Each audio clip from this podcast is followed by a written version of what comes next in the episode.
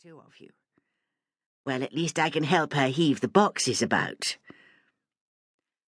When I saw Rosemary a day or two later, I asked her how it had gone. We did a bit, but it's a mammoth task. Lots of Eva's old articles, notes Alan made, maps and reports, masses of correspondence. I don't believe either of them ever threw anything away. And hundreds of books. She's going to need yards and yards of bookshelves. I'll give Dave a ring, if you like. He did a lot of carpentry for Michael and Thea when they first moved into their house. Good idea. Actually, I thought she needed a bit of a break, so I asked her to lunch tomorrow, and I hope you'll come too. Fine. I'd love to see Eva again, but I didn't like to call or anything when she's only just moved in. The friends down here from way back have all moved away, so I thought you and I might rally round. Eva's parents lived just outside Taviscombe, and she was brought up here.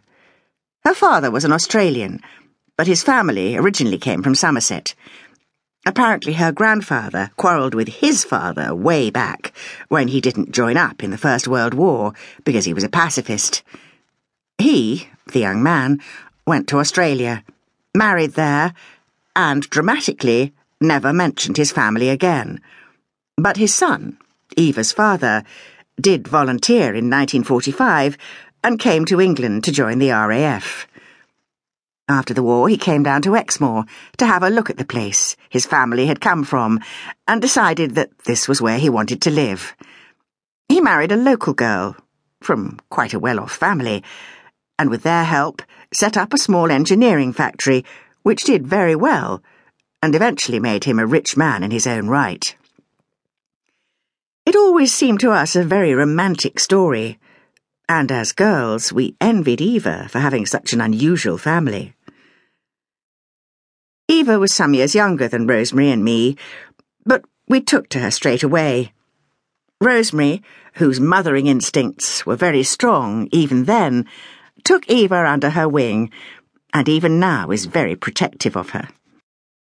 Eva went to boarding school, but spent her holidays at home, so Rosemary and I saw quite a bit of her when she was young. But after Oxford, like so many of that generation, she was mad keen to go to London, where it was all happening, and we saw her only infrequently, when she visited her parents, or sometimes when we stayed with her in her chaotic flat in Bloomsbury, near the British Museum, when we felt like a trip to London. It had been quite a while since I'd seen Eva. Rosemary and I had gone up to London for the funeral, a formal affair at St Bride's off Fleet Street, with some well-known faces, broadcasters, politicians, other journalists.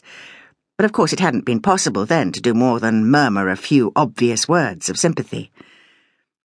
She was already there when I arrived, a glass of red wine in her hand, and Rosemary's old boxer dog asleep with his head resting heavily on her feet. She waved her glass in greeting.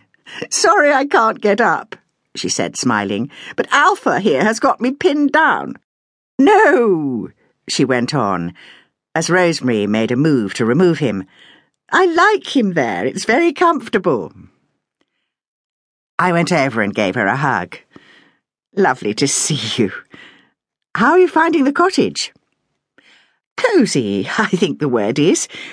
I thought it would be easier to manage after that large flat, but I do miss the space. There's nowhere to put things. And because I'm hopeless at packing, I left it all to the removal men, and bless them, I'm sure they did a good job, but they packed everything, even some old pencils and rubber bands. I suppose it's like computers. You give them an instruction and they take it literally." "Oh dear. Rosemary tells me you need more bookshelves. I can recommend a good carpenter." "That would be marvellous. That is if he can find enough wall space. Another thing I've discovered about an 18th-century cottage is that none of the walls are straight. They sort of curve, if you know what I mean." "Only too well. No, Dave is quite used to that. He's very good. I'll give you his number." "I suppose I ought to do a bit more sorting out. I really haven't any idea what I want to keep. As I said, they obviously emptied all the bookshelves and filing cabinets into boxes."